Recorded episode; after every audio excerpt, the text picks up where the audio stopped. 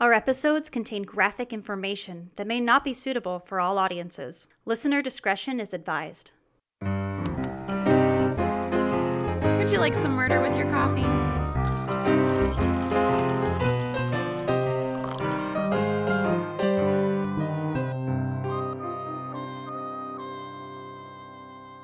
Welcome to Morning Murders. I'm Nicole. I'm Amanda. And I'm Brenna. There just she's Oh, back. I'm so Yeah, glad you came back. Thank you. It was, it was a it was a long fall because we are just three girls that like to sit around, drink coffee, and talk about true crime. True crime. Mhm. We do like to talk about true crime. Yeah, we like to talk Even about though it's true crime. terrible.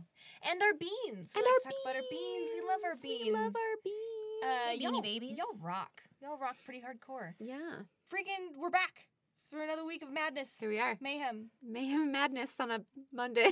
on a Monday. Morning murders. Morning murders. Morning. A lot of M's. Murders Mondays. Yeah. Mm. Well, shall we? Shall we just get to this this dang thing, ladies and beans? Yeah. I've always been a bit paranoid. I don't know about you guys, but like my stationary bike, it's by my window, and I always make sure that my window is closed when I'm on it because I'm just nervous that someone's gonna see me. Um, do you guys ever do any do you have anything like that? Like a window open kind of creeps you out, and you have to close it, or I definitely like to make sure that if I'm like I'll I like to keep blinds closed Mm. because uh or at least like i- i- if I have a window open I don't like people to be able to look in a window and see something that they'd want to then like grab you Ah, know yeah. so that's that's something I'm more I guess concerned about is people being like oh cool I want that and like breaking into the house and taking it But Yeah. if windows are closed you don't know what's in there or how to get it's in true. so. In Japan, a lot of people will put big things in front of their windows so you can't actually see inside. Mm. Yeah. oh that's interesting I, u- I used to always like live in a cave and keep I was like I like it dark. No, I like it private. Mhm. Now I don't have neighbors. We don't really even have like window coverings Yeah, because I don't have neighbors. So That's I don't fair. know anymore. But even so, I'll be like every once in a while. I'm like, uh, in the darkness though, there could be anyone out there. That's true. And you're welcome for all the things you saw at my house. That's- that's- ooh, well, hey, hey, hey. Hey, hey. Well, Beans, I don't know about you, but that's how we feel. So, after hearing this story, if you don't feel that way, you might. Have you ever heard of Russell Williams?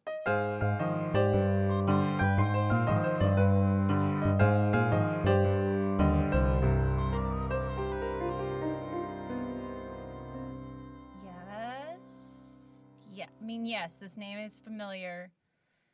Oh, God. All right, here we go. Okay. Russell Williams Russell Williams. Nope, never heard of it. Well, former Colonel Russell Williams, to be formal, was 46 years old when everything went down. This suggestion comes from our bean, John. So thank you for listening and enjoying your coffee with us, John. This story is truly terrible, and you can all thank John later for the nightmares. Oh, thanks for the name. Before I even get into this, though, I want to tell you all that um, this story does deal with violence and rape against women. And if today is a day that you want to skip this episode, we, as always, completely understand and support you and your mental health. Enjoy your coffee, maybe skip to the end and enjoy them bloopers, whatever you want, and just join us again next time. So, ladies and beans, grab a fresh cup of delicious coffee and let's get into this terrible tale. David Russell Williams was born on March 7th, 1963, in Broomsgrove, England. I think I said that right. His parents were Cedric David Williams and Christine Nani Williams. His father worked as a metallurgist. Yeah, that's what my dad is. Oh. My dad's a metallurgist. Oh, well, then you know what. I had to look it up because I didn't know what it was. But Oh, you know what it is. I know what it is. My dad has his own company. That's really fun. Well, they said so. What I looked up, you can tell me if this is wrong. Yeah. Uh, research, develop, control, and provide um, advice on processes used in extracting metals from their ores and uh, processes used for casting, um, heat treating, we- we- uh, wielding, welding, wielding, wielding, uh, or welding refined metals, um, things like that. Does that sound about right? Yeah, I mean, he did he did some cool stuff where it would be like, um, oh, like General Motors would work f- with him a lot and be like, hey, we have this part that keeps breaking. Like, can you test the metal and find out like where the weak points, what's happening, what's going on, or like he did a lot of really cool. He did a lot of actually um, interesting cases. Like he did one. Sorry to go on a little off track. No, here, it's but okay. It was it's true crime related. Um, he had to sit on the stand and have they had to kind of figure out this guy had taken his car and driven it into a tree and the question was did the car malfunction or did he commit suicide and my dad unfortunately proved through science that the car did not malfunction so stuff like that or like lawsuits like people fall off ladders did the ladder malfunction did was the metal faulty my dad would do a bunch of testing to find out like you know yes or no Wow. so that was kinda cool. That's really cool. Oh, how fun. That's a job. So that's what David Russell Williams' dad did. Great. So his father his father got hired at Chalk River Laboratories in Ontario, Canada. Ontario, Canada. Um, it is Canada's premier nuclear research laboratory. So the family moved from England to Canada. Once they arrived, they quickly became friends with another family, the oh, I wrote it out. Sof, Sovkas. Sovkas. Sovkas. Sovka. Sovkas, right? The Sovkas, I like wrote it out too, and I'm like, you're still gonna mess it up. Uh, I didn't write that part out, that I was still gonna mess it up, Good. but I knew that I no was 'cause going you to. didn't you nailed it. Thanks. Sovkas. The Sovkas. They all spent a lot of time together, and when uh, Cedric and Christine divorced, uh, when Russell was six years old, his mother actually married Dr. Jerry Sovka. Russell did end up taking his um, stepfather's last name. The new family then moved to Scarborough, Ontario. Um, that is where Russell started high school at Toronto's Birchmount Collegiate and finished at Toronto's Upper Canada College. He had a pretty typical childhood. Uh, he delivered a newspaper for a while, learned piano. His parents uh, were then sent to South Korea, and in his final two years of school, that's why he ended up going to Upper Canada College. Um, he was a boarding student there. In his last year in 1982, he was elected as one of the perfects for his boarding house which basically means he was authorized to enforce discipline and reported to his House steward, Andrew Saxton, who uh, later became a conservative member of parliament for North Vancouver. Just Okay, so it's not like the plastics. No. Okay, not, Not like the plastics. Not at all. No, just more like you're doing a bad thing and I can reprimand you. Um, so he went on to attend the University of Toronto, where he graduated with an economics and political science degree in 1987, and then enrolled in the Canadian Forces. Now, he has an incredibly long and impressive military history, most of which, to be super honest, I don't understand. Um, so I'm just going to highlight some of the things, and if you'd like to know more of the super duper details, uh, like names and things about squadrons and aircrafts, I mentioned some of them, but not all of them. You can check out the links in my resources. Um, okay, so he earned his wings in 1990. He went on to be a flight instructor for two years. He was promoted to captain during that time in 1991. He met Mary Elizabeth sometime during school and joining the military. She is an assistant director of the Heart and Stroke Foundation of Canada. They got married on June 1st, 1991. Also, just a fun little tidbit on his Canadian Defense Department bio, it said he is a keen photographer, fisherman, and runner, and he and his wife are also avid golfers. Oh. What a okay. Mm, right. Hobbies. Hobbies. In 1994, he was posted to the 412 Transport Squadron in Ottawa, where he transported high ranking government officials and other major VIPs. In 1999, he was promoted to major and served as a multi engine pilot career manager. He got his Master's of Defense Studies from the Royal Military College of Canada in 2004. He wrote a 55 page thesis that supported preemptive war in Iraq. In 2004, he was promoted to lieutenant colonel. Later that year, he was appointed commanding officer and held that post in Trenton for two years. 2005, May of 2006, he served as a commander officer of Camp Mirage, which is pretty secretive. It's said to be located somewhere in Dubai, maybe? Um, in 2006 of July, he served as project director of Airlift Capability Project Strategic and Tactical and Fixed Wing Search and Rescue. At that time, he worked under Lieutenant General Angus Watt. And the couple then moved to Orleans, a suburb of Ottawa. When I first read it, I was like, they moved to America? Oh, wait, no, still Ottawa. Then, in July 2009, while he was posted to the Canadian Forces Language School in Quebec, he was promoted by recommendation of that same Lieutenant General who is now retired. So people liked him. Mm-hmm. In July 2009, he was sworn in as Wing Commander at Canadian Forces Base Trenton. This is the busiest Air Force base and major place of support for overseas military operations. The base also functions as part of uh, an arrival for bodies of all the Canadian Forces personnel that are killed in Afghanistan. It's a starting point for funeral processes, along with um, what is known as the Highway of Heroes, which is when their bodies are brought to Toronto for autopsy. During this time, he was described as a shining bright star of the military, an elite pilot. Little did everyone know what darkness had been festering and fighting to break out in full force within him.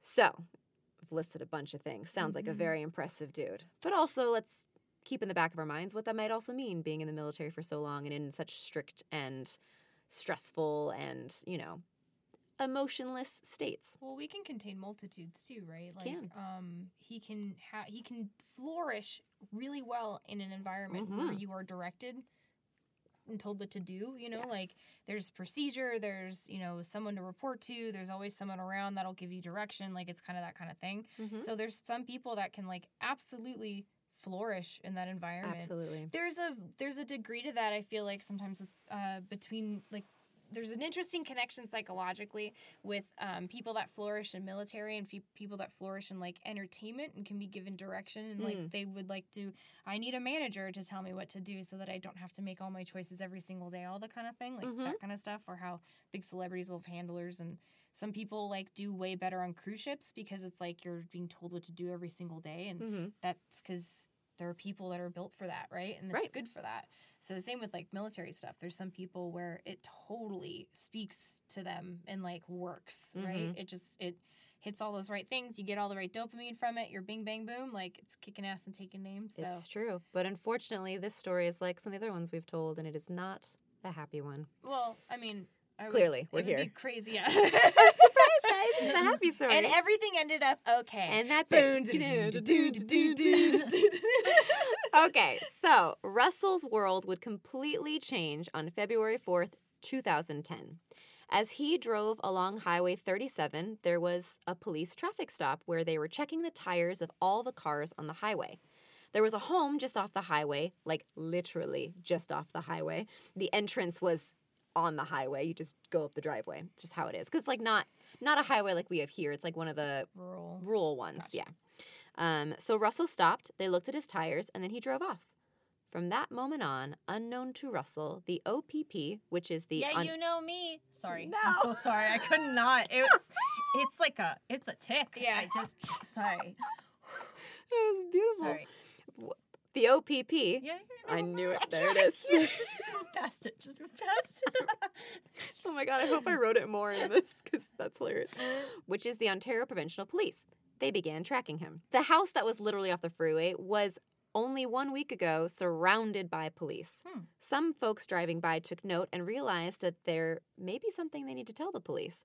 So they had seen an SUV at the home around 3 a.m. when they were driving home. That was why the police set up the traffic stop. There were tri- tire tracks. There were tire tracks left on the property that did not belong to the homeowner, who had been missing for a week by the time they started checking the tires. The homeowner was Jessica Lloyd. She was 27 years old and had disappeared on January 28, 2010.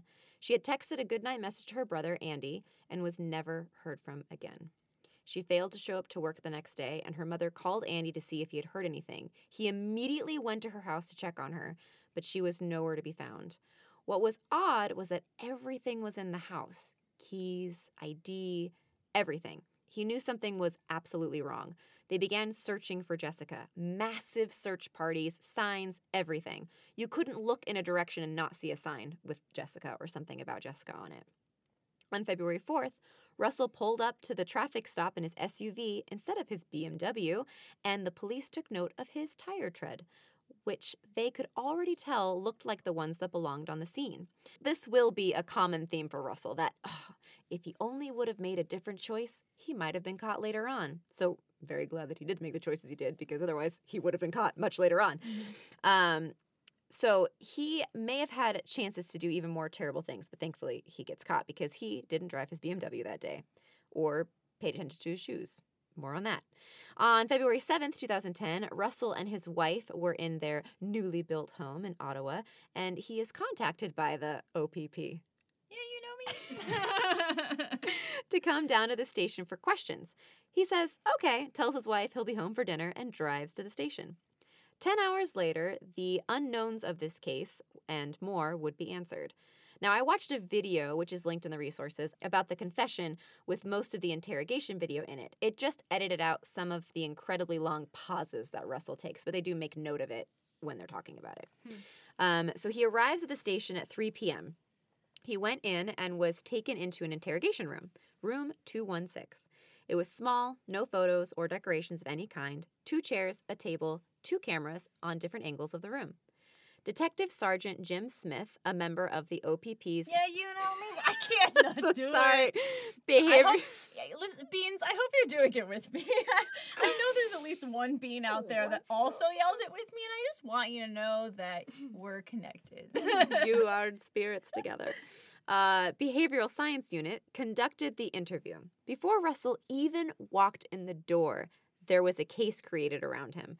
They created a profile on Russell. In the confession video I watched, Mark Mendelson, a retired Toronto homicide investigator, spoke about the preparation that goes on days before actual interrogation. A team gets together, including detectives on the case, forensic psychologists, etc., to figure out who Russell is as a person and how he might respond to questions. If he responds with answer A, they follow that path of questioning. If he responds answer B, then they go down that path, etc. Anything they could possibly come up with based on the profile they create of Russell. Paul Solano, an interrogation expert, spoke about some important aspects of a successful interrogation. It's all about control from the very beginning. Even before they walk through the door, you don't want to put a desk directly between you and the person you're questioning. In the video of Jim and Russell, the table's like against the wall, and so their two chairs are pretty close together. As the interrogator, you want the ability to get close into the intimate space as the questions go on.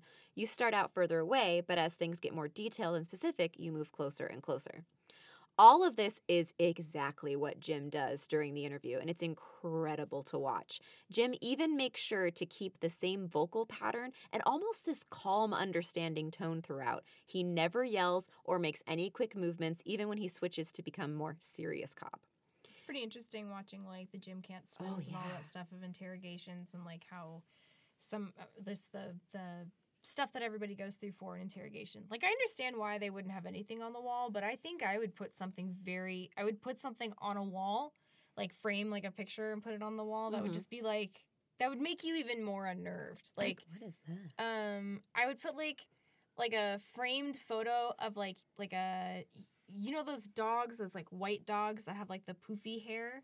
And I would just it would be a framed photo. There'd be nothing else in the room, but it'd be a framed photo of one of those like white dogs with like the not a poodle, but like the small ones. yeah, yeah, yeah. That Looks like like a get- snowball. they Like a get the hair- Bichon? Uh, yeah, I guess like a Bichon, but like with the perfect haircut. Like it's perfect, and that's like the photo that's on the wall. There's nothing else in the room because I like feel over your shoulder while you're being very Yes. serious with them and Yeah. just so that they get to look at it, and that way they're like, th- they don't know why. Like, there's Why is nothing else in this there? room. Like, it's no Because one's I personal can tell office. Yeah. what kind of person you are when you look at this, this dog. dog. Yeah. I know. Look at this dog. Look at it. What does it make you It's feel? really more that I would bring in my dog and be like, Indy, What do you what about this guy? What about this Do you guy, like this guy?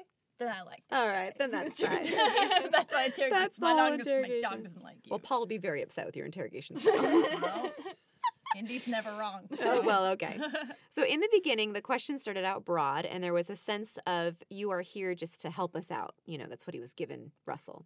Jim does a great job at just being the grateful cop. "Oh, we appreciate you coming in, all that kind of stuff. He reminds Russell of his rights, that he's not under arrest, that he can leave at any time, that this is being recorded, all that jazz. Um, after they talk for a moment, Jim then reminds him of these things again. He asks Russell if there's ever been a time that he'd been in police interrogation room before, and Russell says no, but he's got top level clearance on a base. Which meant nothing, and the Mhm. cop just let it go. Um, so, Jim also talks about how he treats everyone with respect and expects that from others. That's something that comes back around later. While Jim is explaining his rights and everything again, he even tells Russell that if at any time during questioning something comes up and Russell would like a lawyer to just let him know. Russell kind of laughed and said, okay, even makes a joke about how the only lawyer he needs is for real estate transactions. Throughout their time together, Jim never calls Russell Colonel. It is an intentional move. If he would have used that title, it would give in power to Russell. By not using it, it almost knocks him down a peg without him even realizing it. So Jim begins by talking about Jessica and how it's an open investigation and they are just going down every avenue they need to get some answers. No body has been found as of yet, and they are moving forward like she's still alive. And Russell is there because it is in the area of his lakefront cottage in Tweed. Along with Jessica, there are three other cases tied to the same area. Hmm. Ladies and beans, take a sip of your coffee and settle in because here come the murders. So in 2007, there was a string of break ins in Russell's neighborhood, on his street even, all of which had reports of stolen women's lingerie and two sexual attacks. Russell acknowledged that by saying things like, We helped the investigation in any way we could at the time. We thought things were strange. Using we because of him and his wife, trying to be like, I have a wife, remember? I'm a normal person. Um, and Russell agreed that he was linked in that sense, that it was also his neighborhood and near his home. Jim is a skilled interrogator. He is an expert in profiling and forensic psychology. His question pattern was planned out. He started broad and then got more specific, like we talked about, developing a rapport and relationship with Russell all the while. He moved from Jessica to another case Corporal Marie France Comeau. She was a flight attendant in the Air Force under the command of Russell. She had traveled the world before she was brutally raped and murdered in her home. Jim asked Russell if he knew her. He said, No, not really, only met her once. And he found out about her death from a work email. Jim says that Russell seems like a very intelligent person, a phrase he will use several times during the encounter. He then asks Russell a very important question What would you be willing to give me today to help me move past you in this investigation? I just thought that that was the best way to phrase that question. Mm-hmm. It's I've never heard that before and I just thought it was so smart. What's your alibi? Without asking, what's your alibi? Yeah. like, what information? What can you give me Yeah. to make it so that I can move on from you? That's Yeah. great. Yeah. And Russell says, What do you need? And then Jim goes, Would you be willing to supply fingerprints, blood samples, Nice. things like that? Yeah. And Russell goes, Sure, yeah. And then Jim goes, Shoe impressions. At this point, you can see Russell glance at his shoes, which is a pair of boots. Even after agreeing to all that, he still thinks he's okay. He's got this. Jim has said nothing to make Russell think that he's going to jail. But Russell does ask Jim if they're going to be discreet about all of this, because once a rumor starts at the base about him being involved, it would be difficult to undo. Well, that's why we're here on a Sunday afternoon, Jim says, which is actually totally complete bullshit. It's just an improvised answer. He's just being quick on his toes. Like, duh, yeah, that's why we're here on a Sunday. Yeah. Uh, so Russell gives them everything they needed. And it was truly, truly everything they needed. Jim comes back later with shoe impressions they got from the scene and shows them to Russell. He then shows Russell his shoe print, an exact match. Oh, He then tells him that the SUV tire tracks are also an exact match. Prior to this moment, Russell had told them that he was never there. He didn't know Jessica. His prince couldn't be there. All that crap. Right. Once all of this is laid out for Russell to see, he goes silent. Jim brings back the talk about respect and tells Russell that there needs to be some honesty. About three hours into the interview now, Jim says, What are we going to do, Russell? After a long pause, Russell simply says, Call me Russ. then Jim goes, What are we going to do, Russ? yeah. cool. So Russ takes Say goodnight. Gracie. Say goodnight, Gracie. Russ takes the photos and looks at them. He's just buying time. He has nothing to say. He's just trying to rack his brain on what he can do next. So Jim just sits there, letting the silence get more and more uncomfortable. Finally, he says, There is only one option. Russ asks what that is. And Jim goes, Well, I don't think you want to be the cold blooded psychopath. Jim makes a comment about how he has known others in the past that love getting that title, even referring to Paul Bernardo, a serial killer Jim helped put away years prior. Told Russell he didn't think he was like that, but he could be wrong. Either way, it was over for Russell, and it could have a bad ending where Jessica's parents still wonder where her body is, or a better ending. Jim was doing everything he could to get a confession from Russell and the location of Jessica. After so many pauses and sighs, Russell says, It's hard to believe this is happening. Russell then slowly starts to talk about his worry for his wife, how he's worried the police are tearing up his wife's new house. Jim starts to mirror Russell at this point, which is another interrogation tactic. So I think mirroring is fascinating. It's when you start mimicking the body language of another person to help them feel more comfortable and it makes them open up more. So as long as it's not like exaggerated or, you know, not natural and you're just kind of naturally doing it, people usually start to feel more comfortable and relax. So by 7:45 p.m., 4 hours later, he says, "Get a map." Russell goes on and gives them details to where Jessica's body is. She had been in this location for a week. He also goes on to give them locations of other items digital memory cards he had erased but knew they'd be able to recover what was on them, video recordings, underwear he'd stolen. Between Jessica and Marie France alone, he stole 60 pieces of underwear for trophies. Hmm. He told them all of this to help his wife's life be easier after all this came out.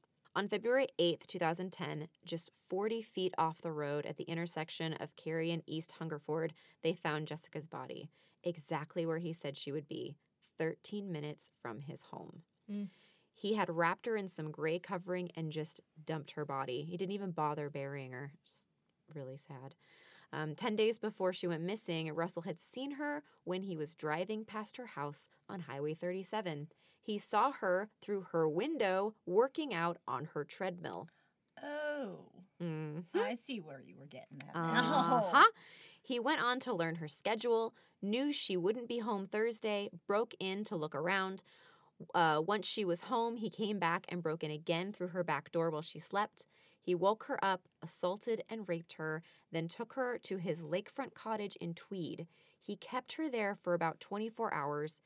He tortured her continuously the entire day, took photos and video of all of it.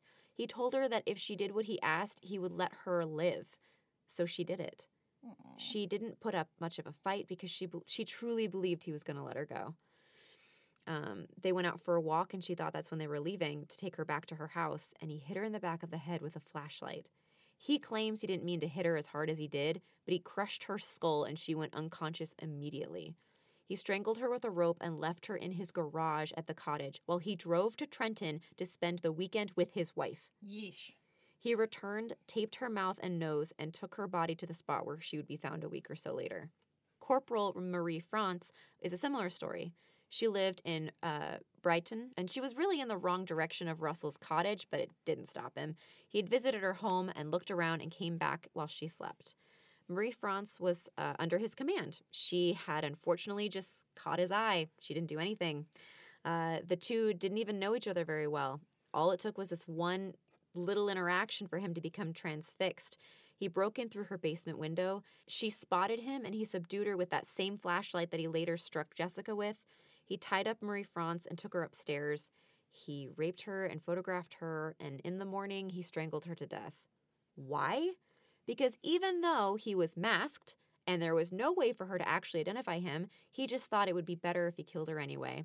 But the icing on the disgusting, monstrous cake? He fucking video recorded her last breath. Interesting. Yeah. Why? I So don't know. he can relive it over and over Just again. yeah. He wants to see it. Ugh. The other two cases that they had tied to Russell were two sexual assault cases. One was only doors down from him. She recalled being woken up by an intruder, blindfolded, tied up, choked, her clothes cut off, beaten, photographed, and sexually assaulted for two hours.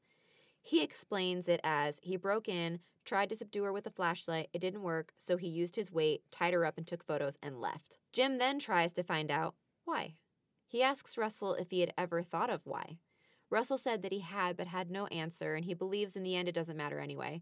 He had no feeling for any of these women, they were just strangers.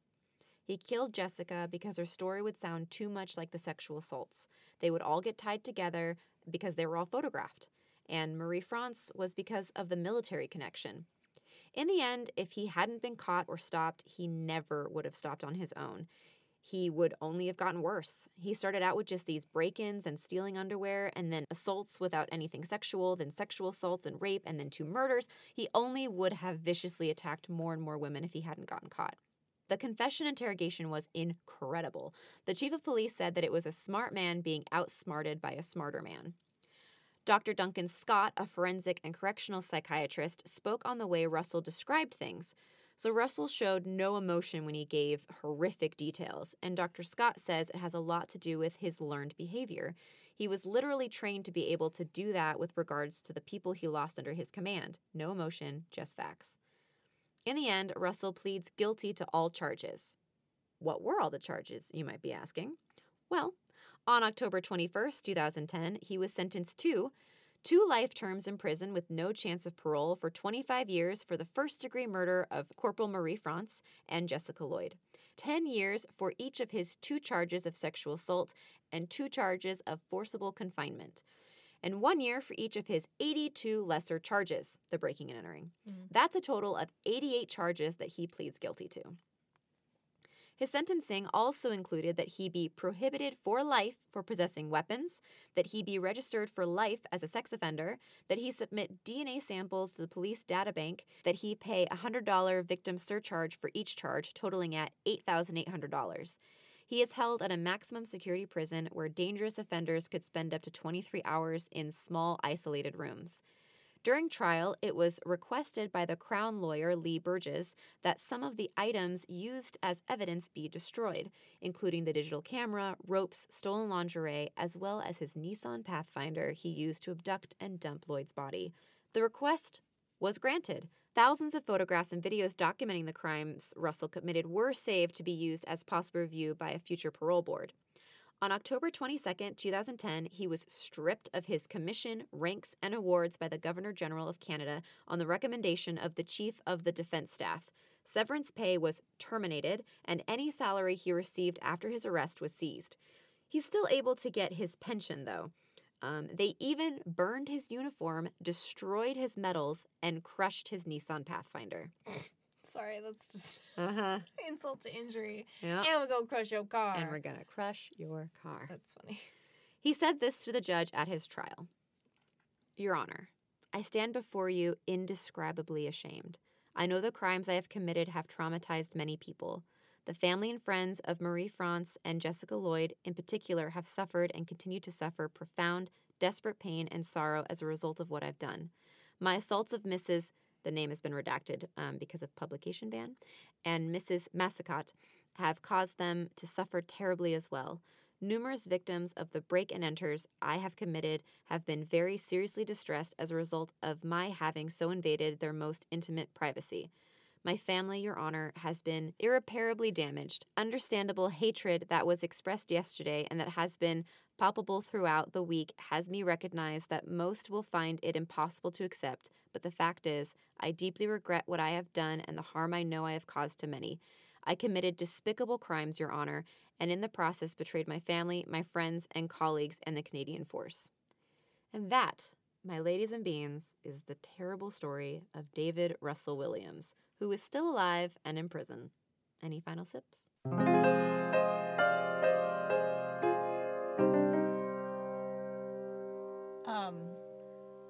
Just wanted to be said that I am not down with OPP. Um, listen to this, okay? oh my god, I almost spit out my coffee. What a twist. Um, Twist of well, the century. because I, I had a minute where I was really I I googled to be like, right, it's OPP. Like my brain didn't just like make this up. No, it is OPP. But the first thing it says is, um, this song is about cheating. if you're down with OPP, it means you're willing to cheat on your boyfriend or girlfriend. Uh, not exactly family values, but it's presented in a fun and clever way that never spells out exactly what the song means. oh no. Which I learned today, and I am not down with OPP. In the moment learning. and have sex You with don't- you want. Yeah. Just Yeah, but if you're then. in, but Yeah. but if you're not, and you're in a monogamous relationship, I'm not down with OPP. Right. Yeah. Yeah. Yeah. I'm down with your right. Consent and, Consent and, and being communication, in baby. communication. Just be yes, open. consent Yeah. and communication. That's my final sip. I like it. That's good. My final sip is this. We talk about this a lot. We need to protect women of all kinds, and we as women need to also protect ourselves. Do things to help yourself, uh, like no escape routes, no moves to get out of situations, check locks, take a self defense class. It's not crazy to do these things. We are sometimes led to believe that in doing that we are paranoid or being silly. No, you're being safe. This is unfortunately the world we live in, and with the way that things are going, in some states it's getting worse for all of us that identify as female. There is nothing wrong with putting your safety first. I mean, hell, it's that thing they tell you on the airplane, right? Like put your oxygen mask on first before you help others. We've also talked about how victims and survivors went out of their way to get DNA on things, um, whether it be under nails or biting, whatever. I mean, it's terrifying to think about all these things, but it's better to have it in the back of your head just in case something happens, right? Something unspeakable and terrible. You deserve to feel safe and empowered to take control of your own safety. That was really lovely. Um, I'm gonna go from the other side of it and talk about intrusive thoughts. Great. So this is called the resources to recover.org, rtor.org. Five ways to free your mind from intrusive thoughts.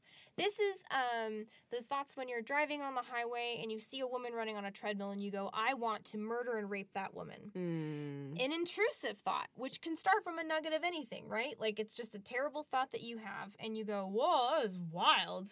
Uh, you know, you're s- came out of nowhere, right? And some people act on those things, Right. Yeah. and yeah. do terrible things and make terrible choices. And some people go, "No, I won't drive into oncoming traffic because that's going to be a hospital bill I can't afford." You know, you think of all the repercussions of those things. You could hurt somebody. Mhm. So, according to RTOR.org, um, while it's completely normal to experience intrusive thoughts from time to time, the underlying problem with them occurs when we continue to obsess and worry about them. Mm. So, it comes as no surprise that intrusive thoughts are associated with obsessive compulsive disorder and anxiety disorders. So, intrusive thoughts can come in a variety of forms. Uh, common themes include committing violence to harm oneself or others, engaging in sexually inappropriate behaviors, blasphemy, or performing acts against one, one's religion is one of those things. I think this is also a Mm. website that does uh, religious, like, focused. You know how, like, 12 step Oh, programs sure, do that sure, too? sure. Yeah. So I think that's why they bring that up too. But they also have actual real help on this as well. And fear based thoughts. Um, so five ways that you can react or help your intrusive thoughts is uh, don't suppress it Mhm. because that's when it starts getting grouped with ga- guilt and shame Like and then it festers and it sits there. Um, so they say like an experiment by Daniel Wegner, who is a psychology professor at Harvard University, demonstrated this concept. He asked participants in the study to not think about white bears for five minutes, and guess what happened? Oh my god, I just thought about a white bear. See? uh, two, recognize the difference between thought and reality. Mm. That's super helpful. Uh, intrusive thoughts are just what they suggest. They're just thoughts. Like, Mhm. I'm going to drive in oncoming traffic, and then you let it go, and you didn't, and you're home. Like, it's, Mhm. you moved on. It's fine. Mhm. Uh, identify your triggers. Um, uh, often your thoughts are not entirely random, and your day to day interactions may influence them. Keeping a journal of your intrusive thoughts can help you understand when they come up. So that's a good idea to be like, oh, this doing this thing makes me think about doing this thing every day. Maybe I'm going to work on that and get to the core of that and figure out why. Mhm. um, and then uh, it, four, implement a positive change into your daily routine. That's you know, working out, yoga, meditation, um, talking to somebody about your thoughts, your stuff, because when you speak about it, you're forcing it into cognition in your brain. It's a little brain hack. Um, it's kind of like when you type out an email and then you read it out loud and you go, "Oh, it's wrong." It's that kind of thing. It's, it's like the thought version of that. And then just like they said, number five, talk it out and don't rule out therapy. So um, those are just like intrusive thoughts happen. You can have those dirty, terrible, awful. I'm gonna go like I'm married and I'm gonna go have sex with that guy over there. Like you can just have those thoughts, you know, or like I'm there's I'm driving and someone's walking across the street. Like what if I hit them? Like you can have those thoughts, but then you just go, ah, ha, stupid, and then move on. Like you Don't call yourself stupid. yeah, the thought, uh, the action of hitting somebody with your car is pretty stupid Okay. on purpose. Would you agree? Well, yeah. Yeah. So Don't that's call what's yourself stupid. Yeah. Mm-hmm. The hitting somebody with a car, like that's a dumb action. I'm not going to do that. That kind of thing. Yeah. Yeah. Because we all know the we all know right from wrong at this point. Yeah. So And you're not dumb or stupid for having those thoughts. Everybody does. It's No, like a exactly. super normal thing that nobody talks about. Yeah, that's what I'm saying. I'm over here like I have a I have like a lot of them. Yeah, Like, that's a lot. Of, yeah. Okay, I was like, you yes. literally. I think Literally, I think I have everyone does. shit like why that do you think there's the a time. Why do you think there's a warning label on vacuums to not put your dick in it? Like yeah. literally. I mean, I don't like, think about putting my dick in stuff. What's what I'm saying is but- like people have intrusive thoughts like yeah. every hour of every day. Like I can't have someone go in front of my car without thinking about hitting them. Yep, it's a it's like the literally the most But I normal don't do thing. it. Like you're such and a that's the point. being. You don't. like, You yeah. don't. Yeah. Being human Cool, great, cool. Yeah. involves having these thoughts. It's the it's the act of not acting versus acting that like separates people. Hmm. You know. our our uh, in previous lives we had to kill each other and eat each other to survive. So like, yeah. like, Yeah. That's always my favorite thing is when people blame like violence on like video games. I'm like, war's been happening for a really Right. long Or, time. you know, real life. like we've been Where did we killing get- people. Yeah.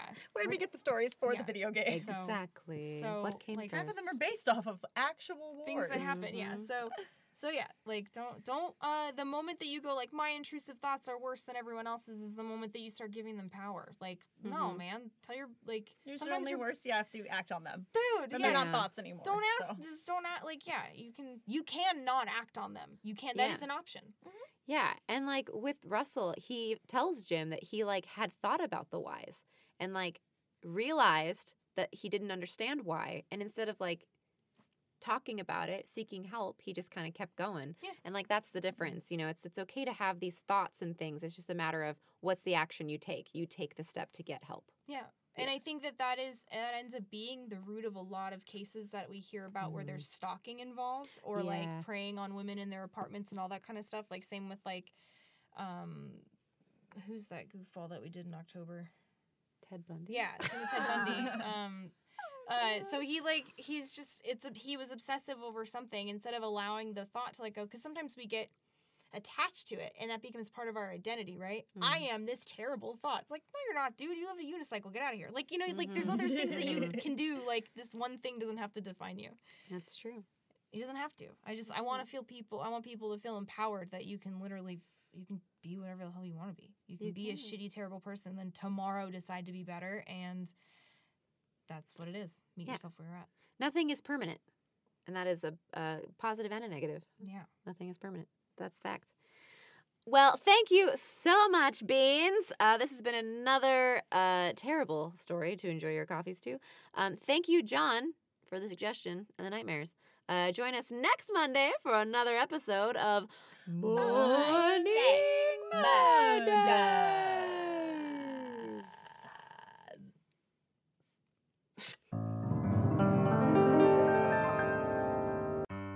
Thank you for listening to morning murders Remember to stop by every Monday for a new episode. And you can always check out our resources and mental health links in our show notes. if you enjoyed listening to our highly caffeinated conversation Please leave us a five star rating and check us out on Instagram. At Morning Murders, that's at M O U R N I N G M U R D E R S. if you have any stories you'd like to hear discussed Around the breakfast nook. Email us at morningmurders at gmail.com. Thank you for listening.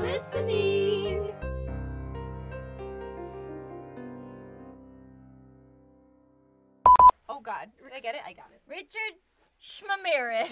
All of oh them? wait, there's- what's that? Oh, it's a cat claw. Okay, so they already have what they need. You guys are right here. No, I need you. I reached over and you weren't there, so Oh, I'm no, I don't I'm have everything here. I I'm need. coming in. Give us I your just sweet wanna get a can. copy. There's I'm fans gonna- down here. I'm gonna read off my phone Oh, today. I'm gonna turn my ringer I'm gonna off. scoot this in. Oh, yeah, I'm gonna make my I'm gonna phone make do a sure Don't shush. don't disturb me, it. bitches. Dear phone, do a shush. Personal. what does that mean? music, so for now, Did you know it did this? this down. Oh, you don't have an iPhone.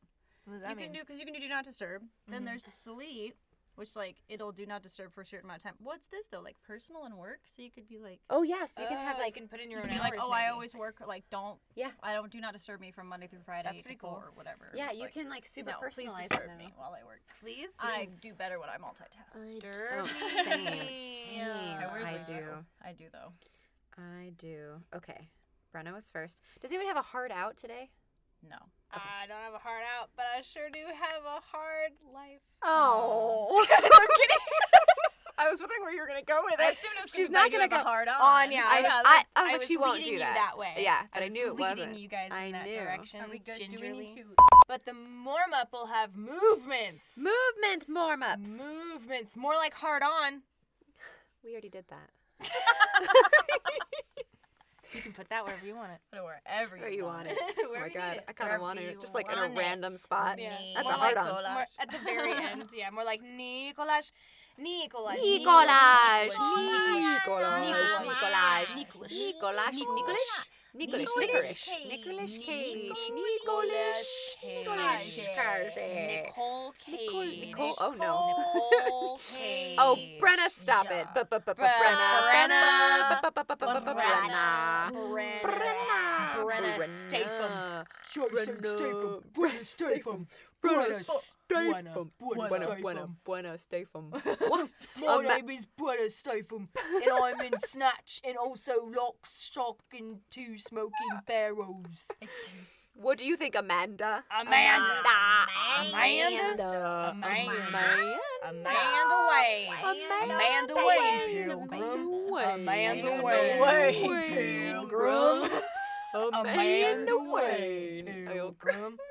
I punch horses. Pilgrim. My name's Amanda Wayne. Why would you punch horses? Because You they know, punched her sometimes first. they got really punchable faces. Yeah. I don't know. It punched her first. Oh, well. Also, I guess it was that. Yeah.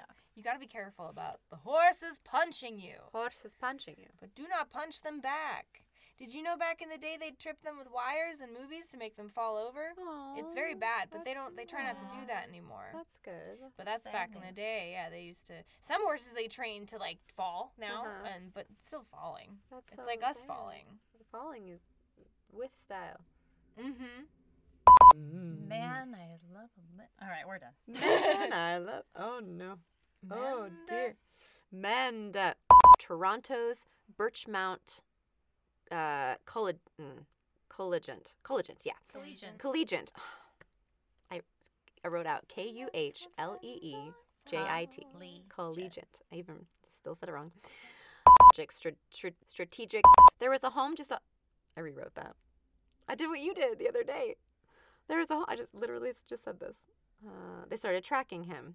Um, so the woman who. Okay. So the police started began to track. Fucking shitballs. Uh, Wait, hold on one second. I, take a um, sip. this ice is coming. Oh yeah, yeah. Mm-hmm. Sip of coffee, sip of water. This is the murder the night. Oh. All right. For each charging for mm,